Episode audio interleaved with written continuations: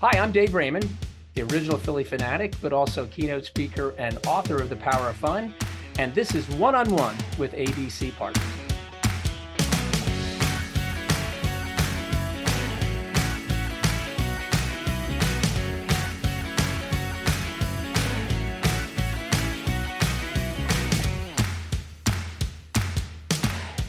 Hi, this is Dave Almy of ADC Partners, and let's just get this out there.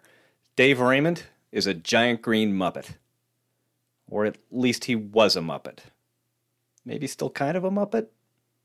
You see, for 16 years, Dave Raymond was the Phillie Phanatic, one of the most famous mascots in all of sports.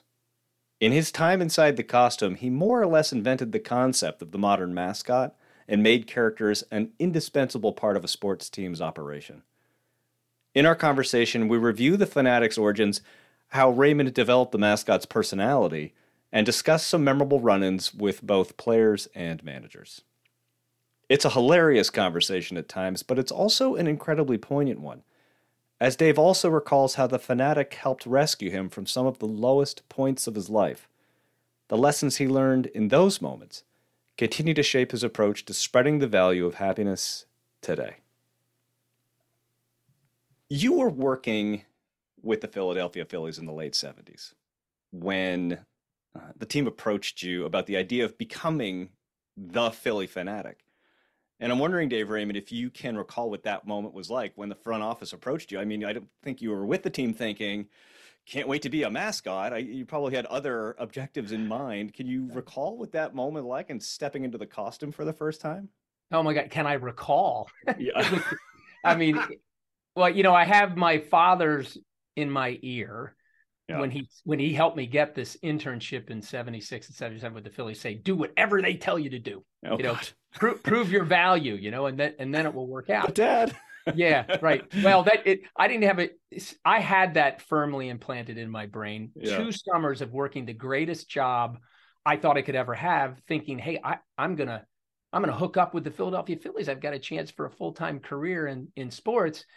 And then there was a gap year. It was a two year internship. So in 78, I didn't think I was coming back. So they called me at my fraternity house and they said, Hey, do you want your job back? We need you to stay for all the games and we're going to pay you to stay for all the games. I'm like, uh, okay, what do you want me to do? And very quickly they said, We need you to go to New York and get fitted for the costume. and, I, and I went, What? Wait. And they said, David, just go to New York and get fitted for the costume. The fact that you were in the fraternity house makes it feel like a cut scene from Animal House in some well, way, right? and believe me, my fraternity, Sigma Phi Epsilon, was was close to that. We had we had 17 starting football players. Oh, sweet Jesus! And so so we uh, we enjoyed our time. Uh, right. We were we were relatively good.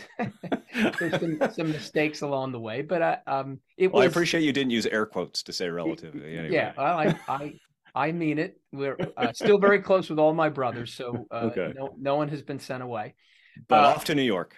Right, but I wanted to get the heck out of Dodge and go work for the Phillies. So I'm right. like, yeah, I said yes. Yeah. So I I did. I I went to New York, and that was the start of it. And um, and I saw the brilliance of enlightened leadership because you know, Bill Giles, who's the president emeritus of the Phillies now, and he helped build the Astrodome. I mean, oh, okay, wow. He's got some tremendous uh, chops in terms of what was earlier called ballpark entertainment, which is now the business of of sports promotions or value added entertainment. And he he was brilliant and fearless, and and the ownership at the time cared nothing about that side of the business because they had Bill doing it. They, mm-hmm. So the mm-hmm. Carpenter family was just building a great baseball team and and proved to be doing to be good at that.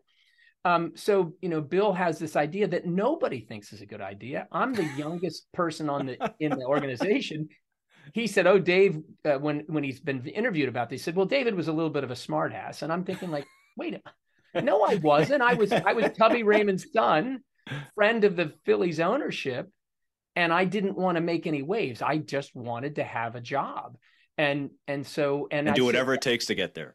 Yeah. So Bill understands that as he gives Frank Sullivan, you know, my boss. So Bill was my boss's boss, but Frank Sullivan is the one that called me, and he was in, you know, ballpark entertainment, and he just said, "No, you know," and he had this little high pitched voice, and I would have done anything for Frank. I loved him, And so I realized later that I was the one that was stupid enough to say yes to this, which is what they were looking for. They weren't looking for any talent. They just go, who's going to say yes to this bad idea? Who's that eager? Had you ever seen the costume before you got fitted? Did you have any No, idea no. what it even looked like? Nothing. I went and and I am I walked into in, the West 39th Street in the garment district. I walked into Geppetto's puppet studio, and this was run by a woman who was one of Jim Henson's original designers. Oh, wow. and and this is what Bill did. He he actually called Jim Henson, got him on the phone, and Jim said, "You need to go see Bonnie." And I'm meeting Bonnie. She created Statler and Waldorf, you know, the two old men that oh argued God, in the balcony. the and, greatest. and so she measures me, and, and I said, "What do you want me to do?" And I thought, you know, there was going to be some sort of an interview or something, and she just, you know, she was dealing with just a human form. That's all she cared about. She Right, I just need your inseam, man. yeah, yeah, exactly. She, and she said, get out of here. And that's when I saw the drawing that she and Bill had worked on so hard to get this drawing to where both of them liked it. Were you Yeah. like, what the hell? No, I went, oh my gosh, I'm going to be a Muppet. That's, I mean, I was just completely young and and wide eyed and you know uh, not cynical in any way. I'm like, okay, we, here we go. You know, um, and so they've measured you for it right there, and you Yeah. like, and you what did you put the costume under your arm and headed to Philly? No, I I left and and the costume wasn't finished until the Okay. morning. The morning I was supposed to wear that evening, I- I saw it for the first time, tried it on for the first time the same day, April 25th of 1978, that I was supposed to go out and and um you know again enlightened Holy leadership. They, smokes! they gave me no direction and on- Yeah. on purpose because they go, well, look, we're not announcing this, we're not telling people we're going to do it. This character is just going to show up. And at the time, the um, the slogan they always did these slogans Yeah. and it was it was be a Philly fanatic, Okay. um, literally speaking to the fans, be, be a Philly fanatic. And so the default name was the Phillie Phanatic, and they made a little pennant that said Phillie Phanatic on it, and and I did. I just ran out there, and and it was Bill who said, "Look, you can't make a mistake as long as you're having fun."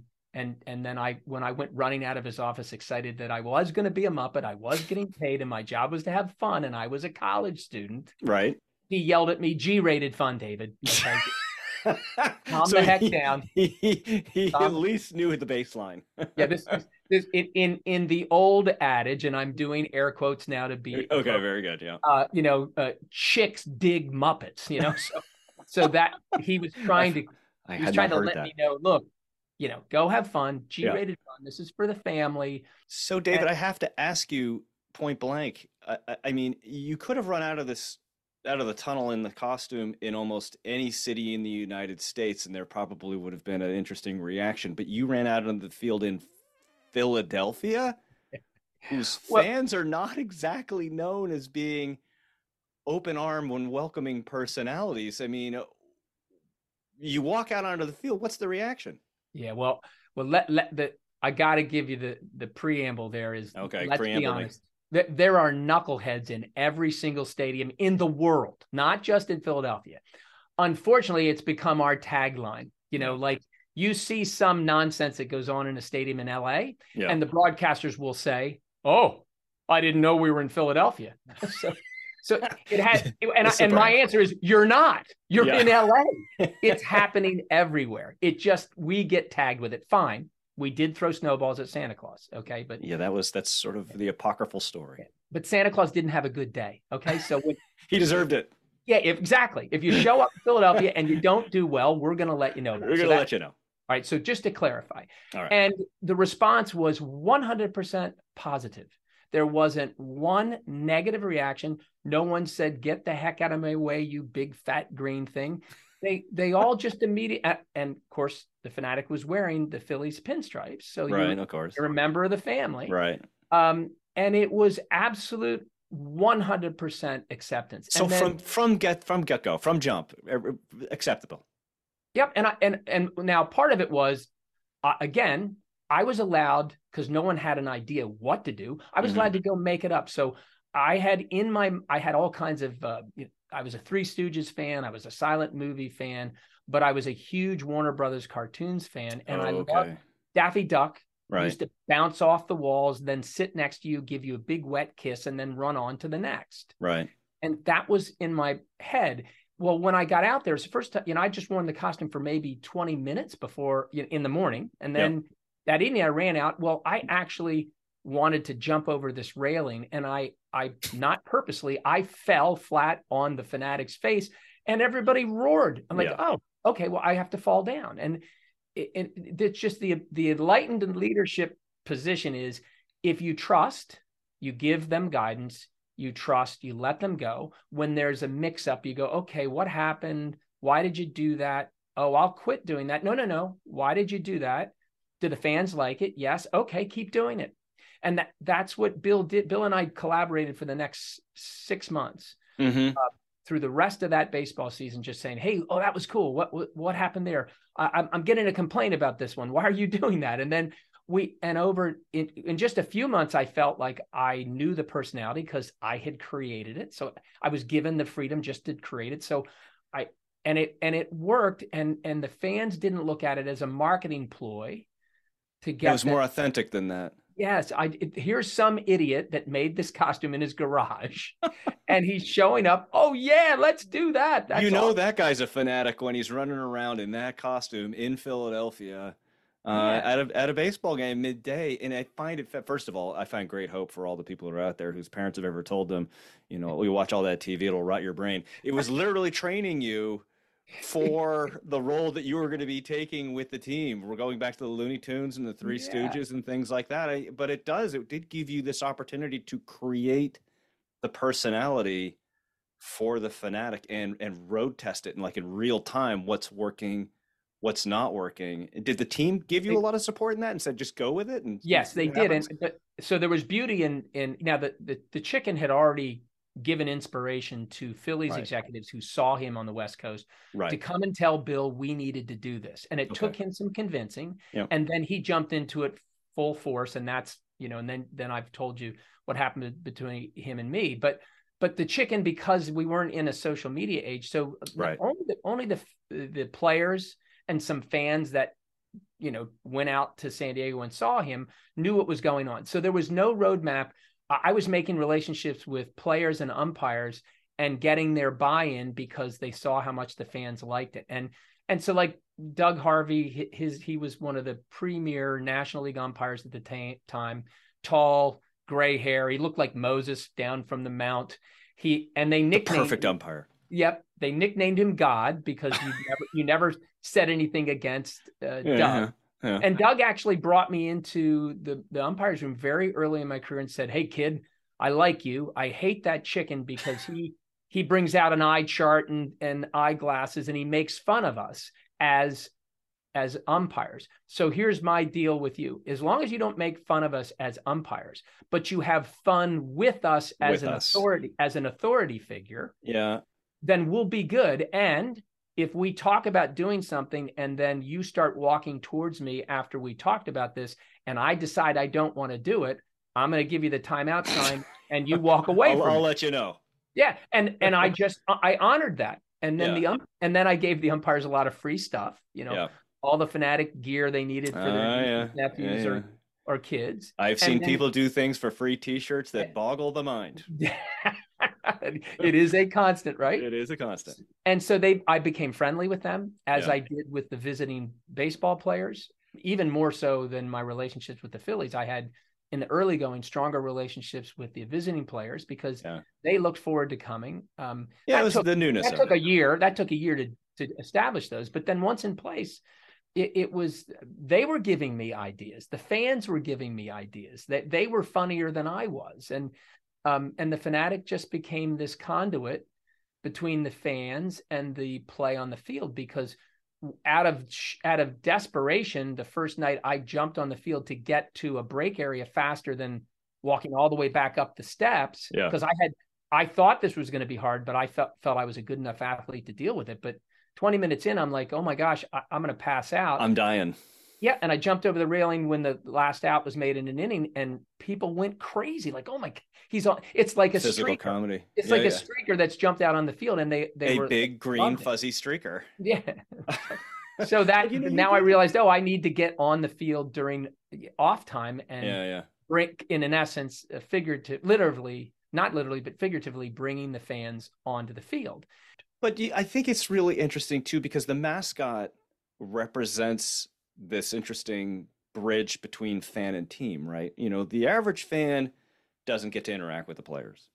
You know, they don't get to interact with the managers. They don't get to interact with the front office, right? The the mascot really becomes the focal point for where they can tangibly, you know, I'm going to go a little bit off the deep end here, you know, tangibly pour their love for their team into this character that's embodies that very team. Do you feel that when you're in the costume, like all that oh. all that love being poured out?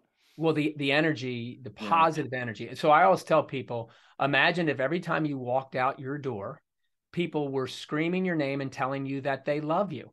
And and, and they come and hug you and say, "I want to take a picture." And in yeah. today's world, today's world, that's that's much easier than it was. Yeah. And, and I'll uh, let's since we jumped in the deep end, let let me say something else about today's world. All that's right. amazing about sports. Yeah. It, don't ever let anybody disqualify how important sports are in our emotional health mm. and in our connection to our community.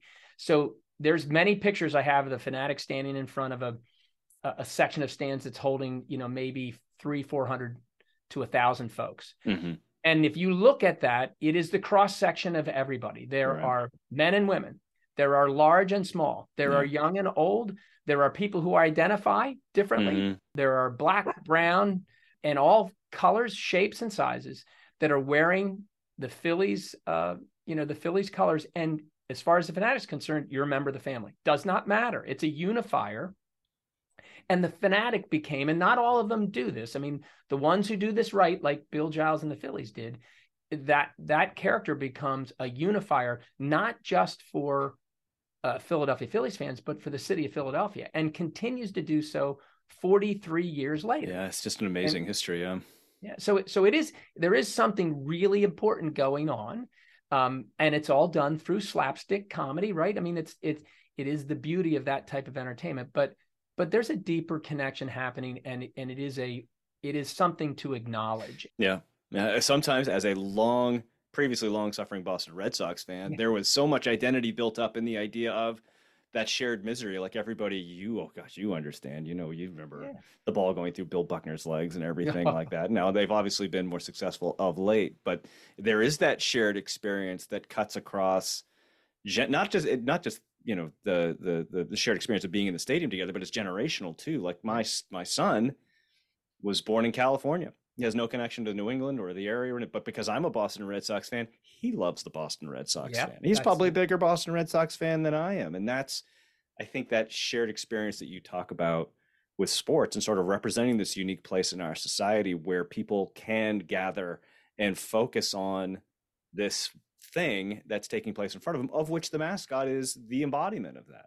Yeah, and I and I and it's generational, like you mentioned, and also I think the inner city dimension, inter cities meaning uh, mm-hmm. uh, additional cities, the connection from a Phillies fan to Boston or Cubs fans, it's it's the same path, it's the same story. So when I see somebody with a Cubs uh, hat or a Boston hat, I do not have the negative reaction when they're wearing a Yankees or a Mets hat. It just and, and, and so it's the competitive, it's the yeah. you know, it's the insecurity.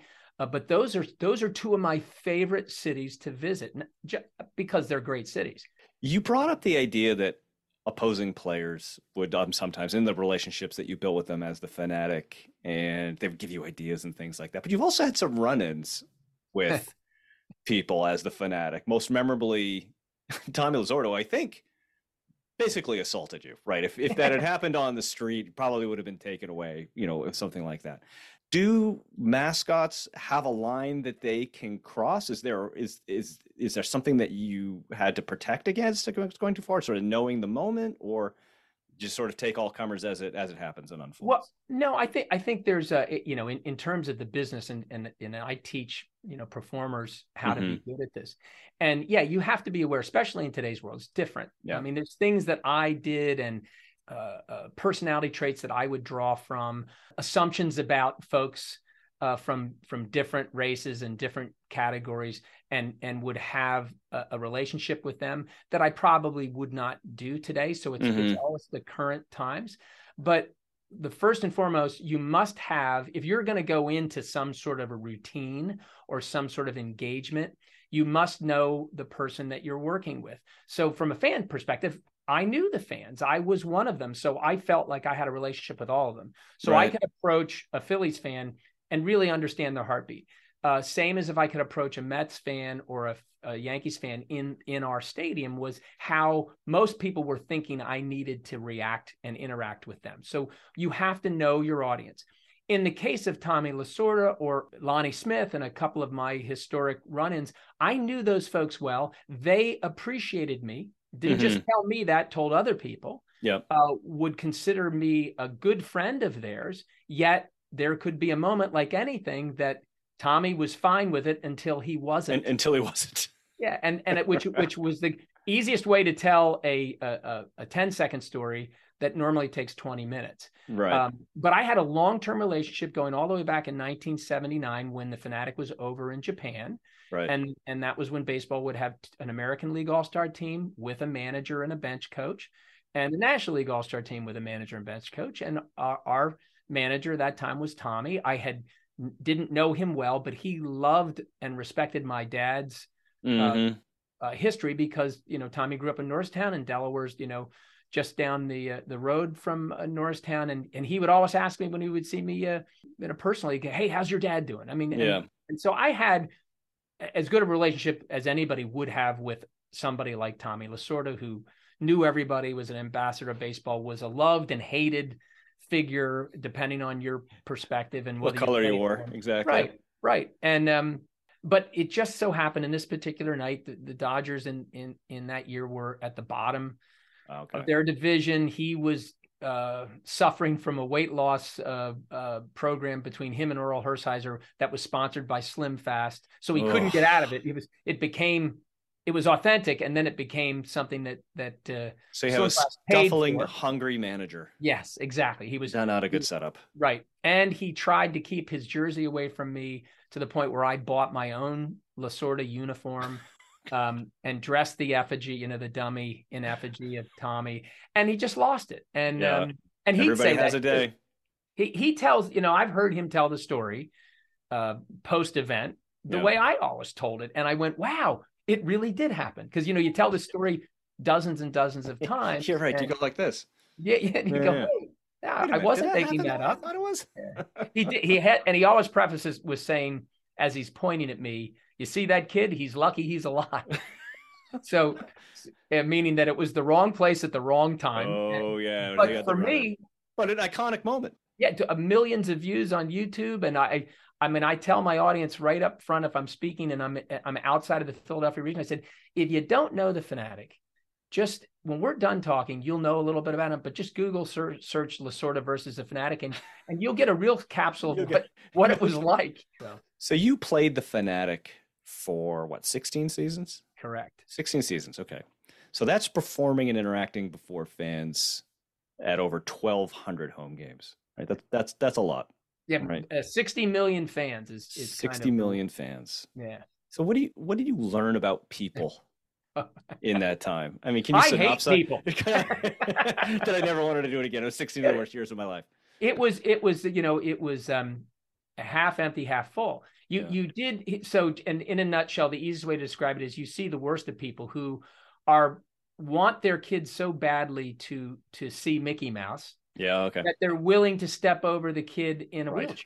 Yeah, yeah. Get them because they're not focused on that. They're focused on themselves and their children, which I get that passion and that love. Yeah. So on that end, it's the it's the worst of it. But then you also are invited into, uh, and I'll give you the the worst, um, the most difficult emotional uh, piece that I did hundreds of times was you mm. walk into a hospital room, right, where a son or a daughter it may not and and in many cases did not survive that time but when you walk in the room you get this giant celebration and and a pat on the back to say thank you for giving my kid the best medicine they could ever had and and that that is the beauty of it so but mixing it all together is what made it memorable and great and and of course in in in my in my life it, it it truly saved my life because i had this I had this ability to go into a flow state because Yeah. I was getting paid to do it. And Yeah. I realized that,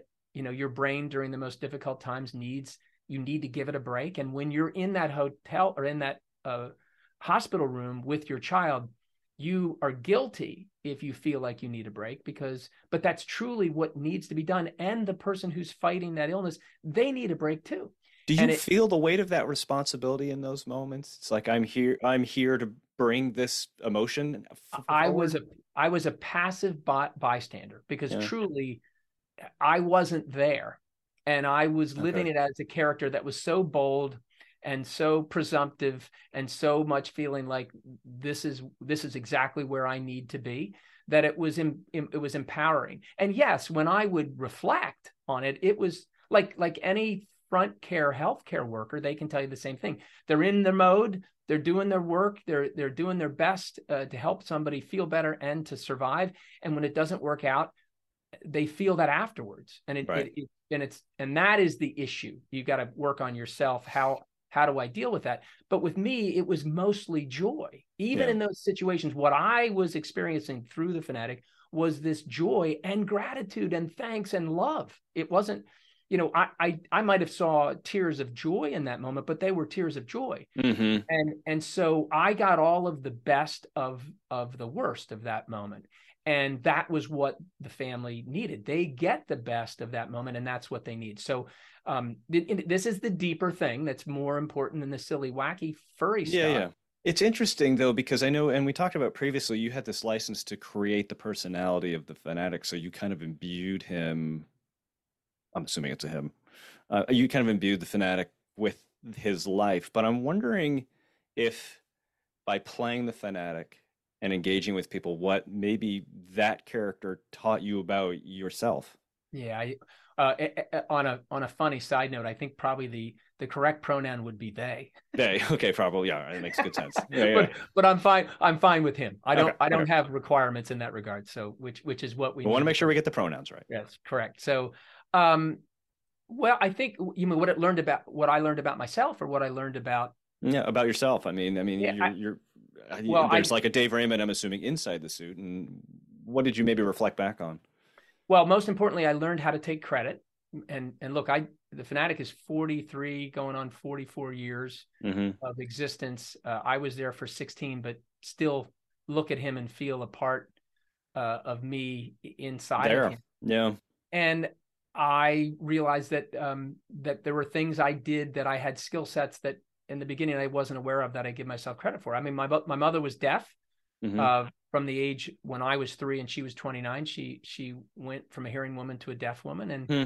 and I my ability to commute not, communicate nonverbally and how important that was. I had well over 10,000 hours of practice. yeah. What a fascinating part of the development of that and being able to sh- nonverbal communication as a mascot. and and yes and so then what that led to me but my joke that i tell was my dad i used to follow my dad around and watch him speak and and also whether it was in the locker room on a saturday before a game or if it was after a win or a loss or at all the community events and i used to love to go with him and then he would say to me uh, um, hey david you at the age of 13 you have this natural ability to communicate with people and people older than you that's that's really a marvelous skill that you are going to be able to engage to help you be more successful in life. Now sit down and shut up. and so then my Time and father, place for everything. yeah, and, you know, I, a little bit of Howard Stern's dad into that. Yeah, yeah. And then my then my uh, dad was the one who got me a job where I had to be a mute for for 16 years. And Strategic. Ah, I see. I see what you were doing. Um, so all of that stuff kind of came out. It, the the serendipity uh, of of those things, yeah. um, the uh, the luck um, of access that I had, uh, and then this ten thousand hours of practice. Where now, as I as I actually go to school for stagecraft, heroic public speaking in, in Lambertville, they are the best in the world of this. And I go in and take coursework on stagecraft, and I've recognized that my natural ability for nonverbal, um, paired with a with a crafted style and shaping of a verbal, is the way you engage an audience and get them to feel, act, and and uh, think differently. And and that's and that has all come from this performance work Yeah. and it's what it's the beauty of what I teach performers is that you know, forget about whether you could ever have a job, you know, being a full time mascot performer. You're learning skills that are going to make you a better person and make you better in whatever uh, opportunity that you take advantage of for, you know, for your uh, employment. I mean, but let's talk about this is a natural segue because you took all this experience as the Phanatic and you've kind of built yourself a furry empire out of it, right? I mean, you you operate the Mascot Hall of Fame. Um, you run a mascot boot camp.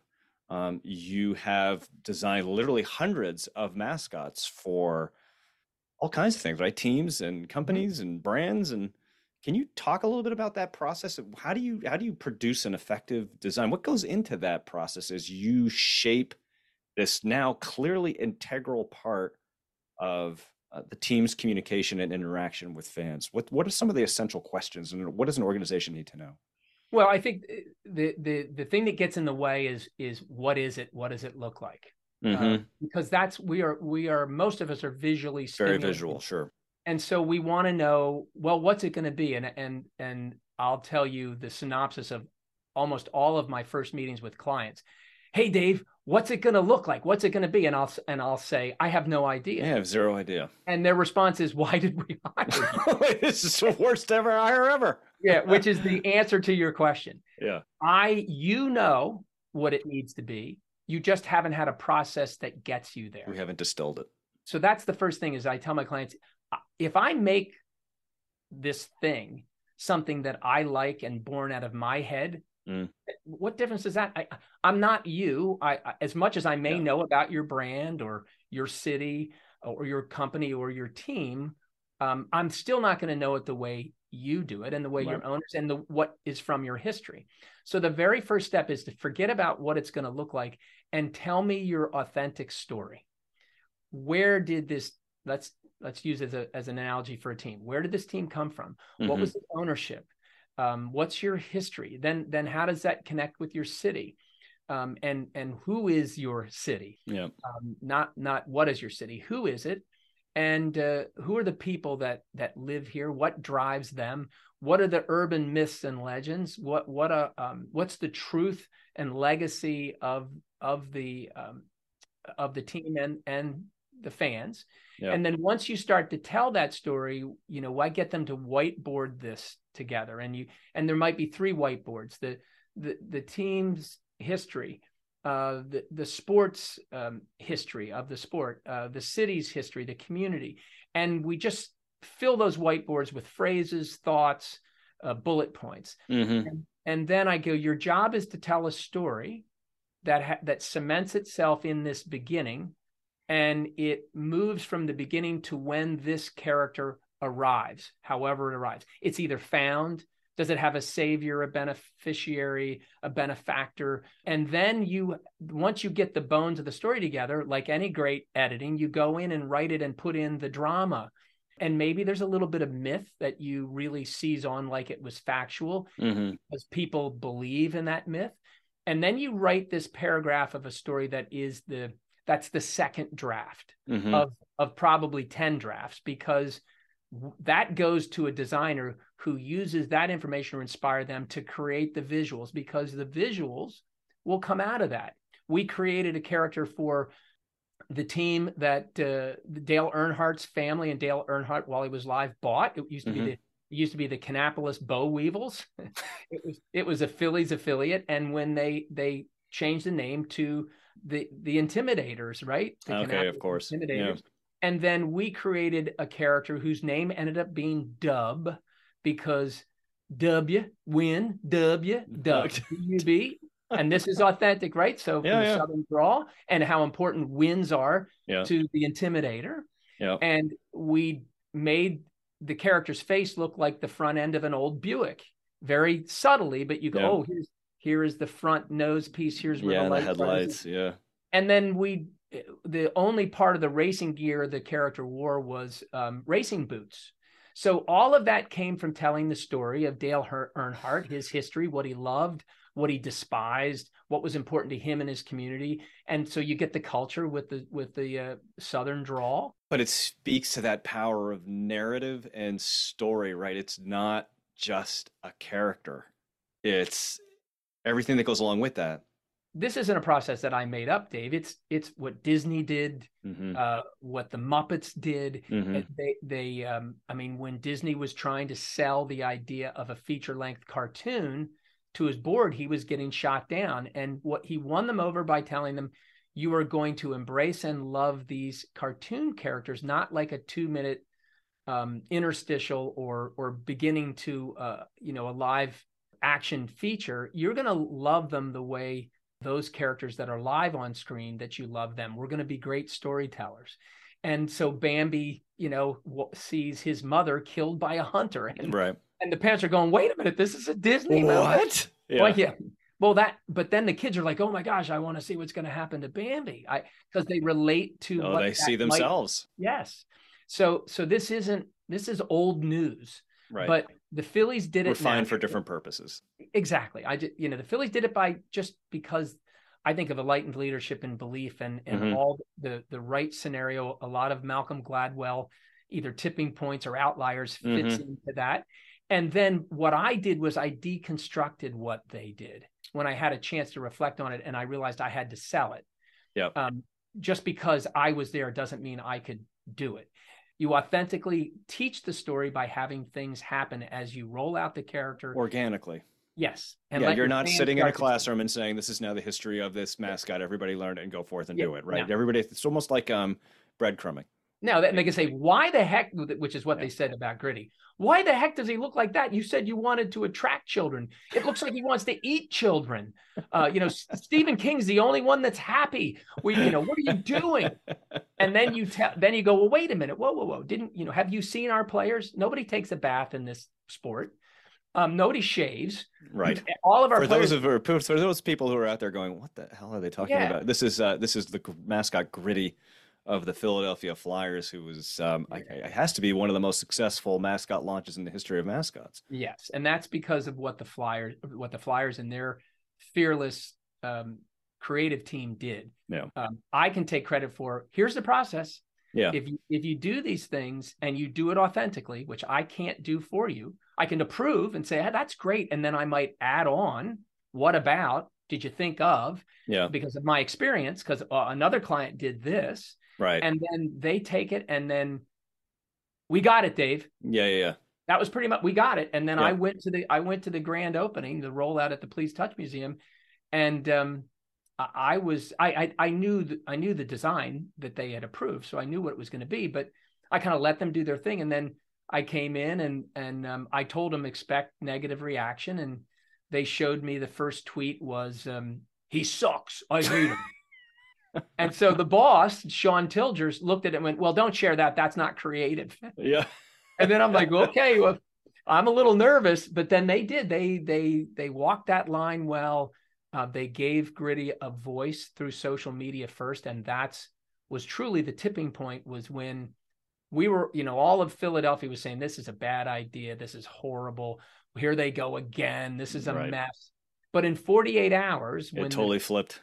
yeah, the Penguin from from Pittsburgh said "LOL, okay" in a dismissive tweet, and then Gritty Gritty wrote back, "Sleep with one eye open tonight, bird," and, that was it. It just and it was totally embodied Philadelphia. Yeah, Jo- John Oliver in the on his show that night said with with and I'll clean up without the expletive deleted. Said, "Oh my gosh, Gritty." He just said hello and laughed, and you went right to murder. went right to the murder button. And we went, yeah, that's Yes. Philadelphia, man. That's Philadelphia right there. What's interesting to me now too, though, so we've talked about you. You know, you start inside the costume, then you start building the costumes for other organizations and do that. Now you're sort of taking it to even a further level, and are proselytizing the importance of happiness and fun in workplace environments far beyond sports. Yeah. Can you talk a little bit about that evolution and where you're going from here? Yeah, I, well, the evolution came from recognizing this process. When I see what I was, ne- I never ha- had a boss. I don't even have a resume, Dave. I've never had to. What was so the word? I- Re- Reza what? And yeah, exactly, exactly. um, but so who am I to talk about the the corporate corporate culture? Mm-hmm. Well, because I'm working with all these folks, and when we go through this process, it's cathartic.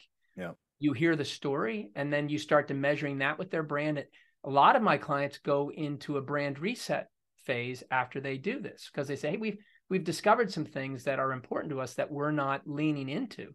And so i would sit in on some of those meetings. They'd hire me to come in and be another mind in the room and i really got to understand from a different perspective what it was like in there. So i started to see that the same process in valuing a character brand in valuing this concept of uh, and I'll use the word that that we find kickback on because of misunderstanding is how to leverage fun as mm-hmm. a force uh, in your development of culture and including it. Um, and and that's where it started. And then I got involved in a in a business where I was asked to be and became a founding owner of the fun department, which was mm-hmm. a team building company in 2007 when we rolled it out. And we immediately had success. But our clients were saying, well, David, you're kind of the expert. So when we have this team building event, in the middle of the afternoon, we need you to tell our employees why we're doing this because you're the expert, we're trusting you. And then I would go in and start to explain why the Phanatic was good and why they invested in the Phanatic and what we're doing and what it taught us about moving fun from the known commodity or in the, the known sector, which is off time vacation, right. and taking it into an unknown sector where we say powerful fun uh, lives. And and that in our in our minds that's the evolution of happiness that i went through.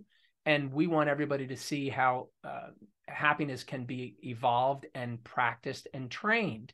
And that's what's really happened. And and so because of the speaking the keynote has been our lead in we mm-hmm. we teach leadership these lessons we we teach em- employees um, we do workshops, but the keynote is always the first step because it sure tells, tells the story the baseline, yeah, and, and, tells tells what why I'm an expert in this. Yeah. Why when I listen. didn't do I didn't do research at Harvard like Shawn Achor did, but I lived and breathed it.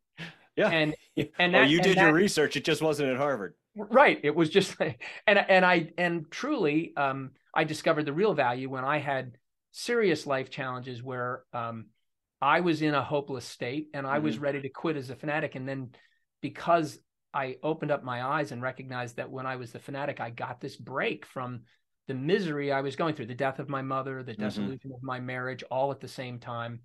My mom uh, got taken by the same brain cancer that took Tug McGraw and, and many, many, many mm-hmm. others with melanoma, with with glioblastoma, mm-hmm. and and uh, you know I was going through a horrific time, and the Phanatic was my savior it, because I got this break.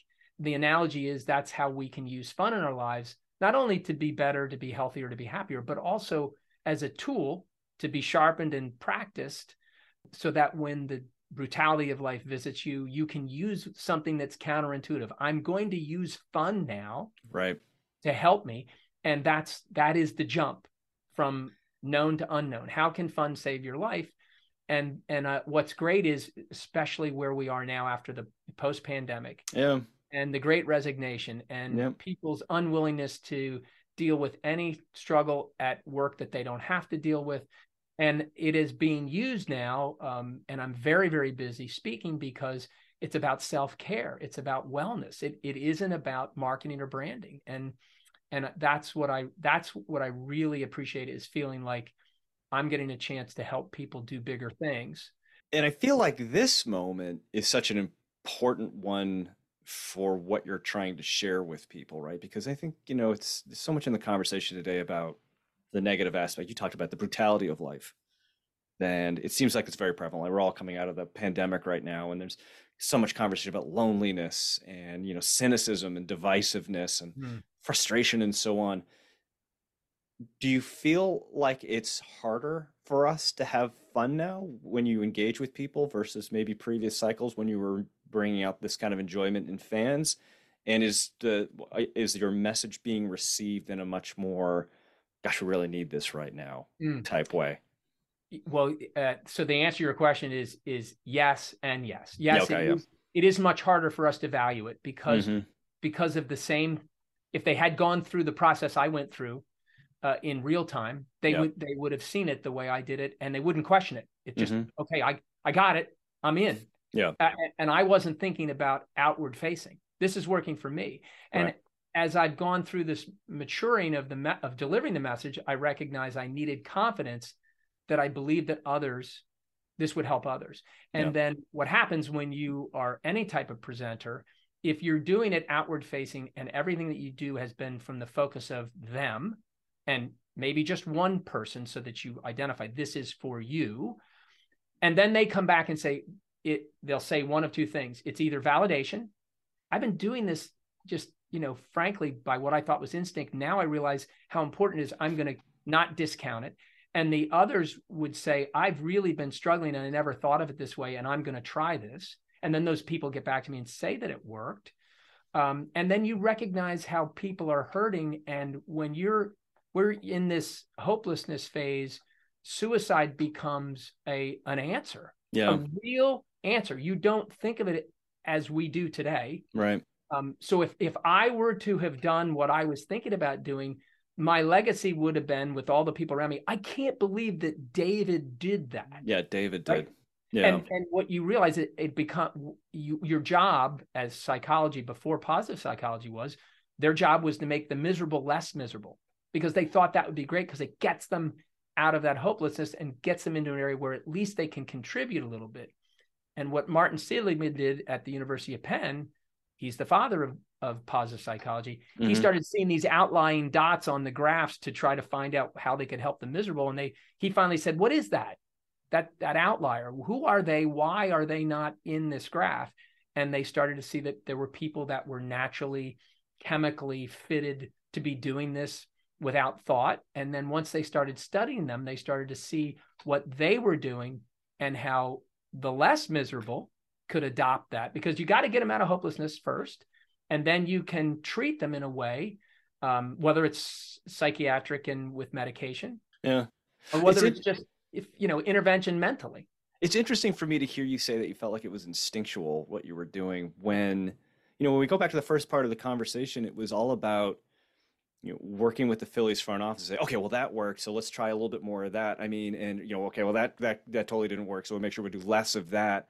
I mean, there's a there's a study to it. I mean, it, it's kind of silly, right? I mean, we're talking about you know, jump over, you know, fall on your face more, right? You know, that works.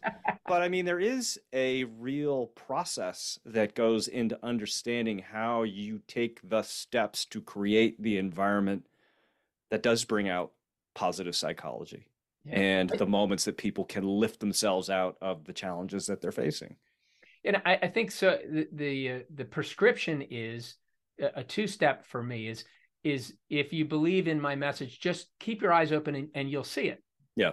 Um, the the the study when you when you shop for a car, even in today's world, you're looking for all the particulars of that automobile that you want to make yours, and you spend all this time doing it. And when you finally get the car that you think nobody else has, you drive out on the street and see five other cars exactly like it because you've had you've been looking at it been trained. So yeah. the power of fun is everywhere, whether it's in a sign that that says um, if if you're going the correct speed, we're going to reward you. Uh, you know, with a with a drawing, you're we've yeah. captured your license plate, and we're going to give you a reward for going the speed limit, as opposed yeah, to say we capture you're you're going to get caught speeding. That's the power of fun. Um, personifying a, a broken down escalator with a sign that says, I'm really sorry, I'm not feeling well today. I know, I know you depend on me. I know, right? To you give know, you a lift. Yeah, ins- yeah, inspiring people to put cards, get well cards for the yeah, escalator. Yeah. Right. That's the power fund. So you start seeing it around you. Okay, so now you see how it can be employed employed anywhere and everywhere because that's the universal part of it. Then you go, okay, well, what's my part in it? And that's the intentional activities because the science says, you know, we're in charge of 40% of our mood, whether we know it or not. Yeah. And it's intentional activities, things that you do intentionally to be happy or not. That's in, you can be intentional about either.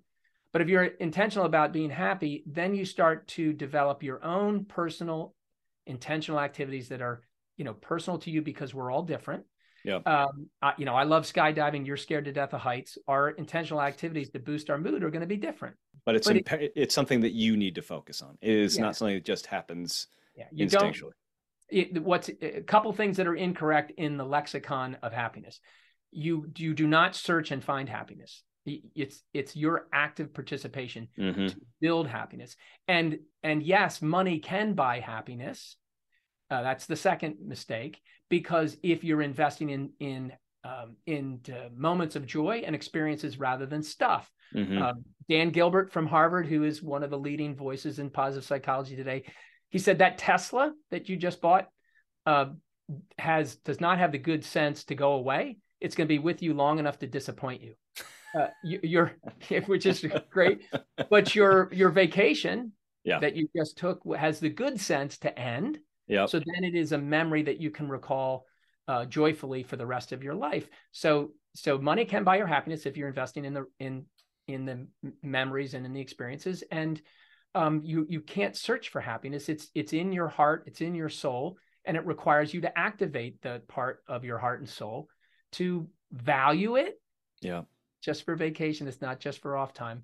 It's for the most difficult times in your life, and that that's where you to become- store that up almost as a battery against those moments. That's a wonderful analogy. And and I and I, as I mentioned to you when we talked before the podcast, when you reach brilliant stupidity, you're at the highest level of success, where you you've learned to really I've got the back value. end of that one down. I got to get the front end of that one down. That's that's Right, where well, we're going. It is self-serving, you know, because I because mostly everybody said they paid you to be stupid. Um, yeah, but I was really good at it. Okay. All right. Now, on that note, Dave Raymond, two things before I let you go.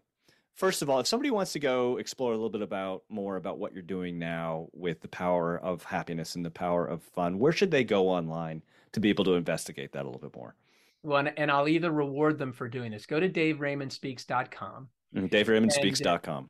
Dave, DaveRaymondSpeaks.com. And if you don't mind being bothered once a month, 5.30 on the last Friday of the month, sign up for the newsletter. And when you do that, you'll get a free chapter of my book, The Power of Fun. So, and that is the- repository of everything I'm doing now that I'm thoroughly passionate about is there. And there's a link to, if you are looking for character branding, there's a link right from that site to go to our character branding site. So it is There you go. It's all right there. shop. Yes. All right. So that's number one, the power of uh, the DaveRaymondSpeaks.com. Um, the second thing we're going to do is we're going to put you now in the lightning round. Dave, I need quick responses to five questions. Are you ready? Yes. Go. Okay. In three words or less, describe the smell from the inside of a mascot costume on a humid August day game. Perspiration tea. Okay. The best. The what baseball player was the most fun to antagonize? Um, Dave Parker. Dave but there are a few others. Okay, Dave but Dave Parker- Parker's the first one that came to mind. Yeah. Okay, what's the most tragic mascot design you've ever seen? uh, uh, Puffy the taco. Puffy the Taco. Got to look that one up. He has Uh, he has a head that's made of lettuce. That that says it. That pretty much says it all. Uh, what's the most important piece of advice for someone considering a uh, future as a mascot? Um, be able to move and dance in an entertaining way. Okay. Lastly, Dave Raymond, what do you do for fun? uh, I walk my dog Flint every single morning. It's amazing. It's a great moment. I do the same thing. Dave Raymond, uh, it's been so. Um, you know, this conversation went in ways that I wasn't wholly anticipating. So that always is the hallmark of a really enjoyable conversation. So thanks so much for the time. Your pleasure, and it, and it takes somebody to be able to steward that conversation. So thank you. Thanks for listening to this ADC Partners podcast. For more information about ADC Partners, please visit our website at adcpartners.com.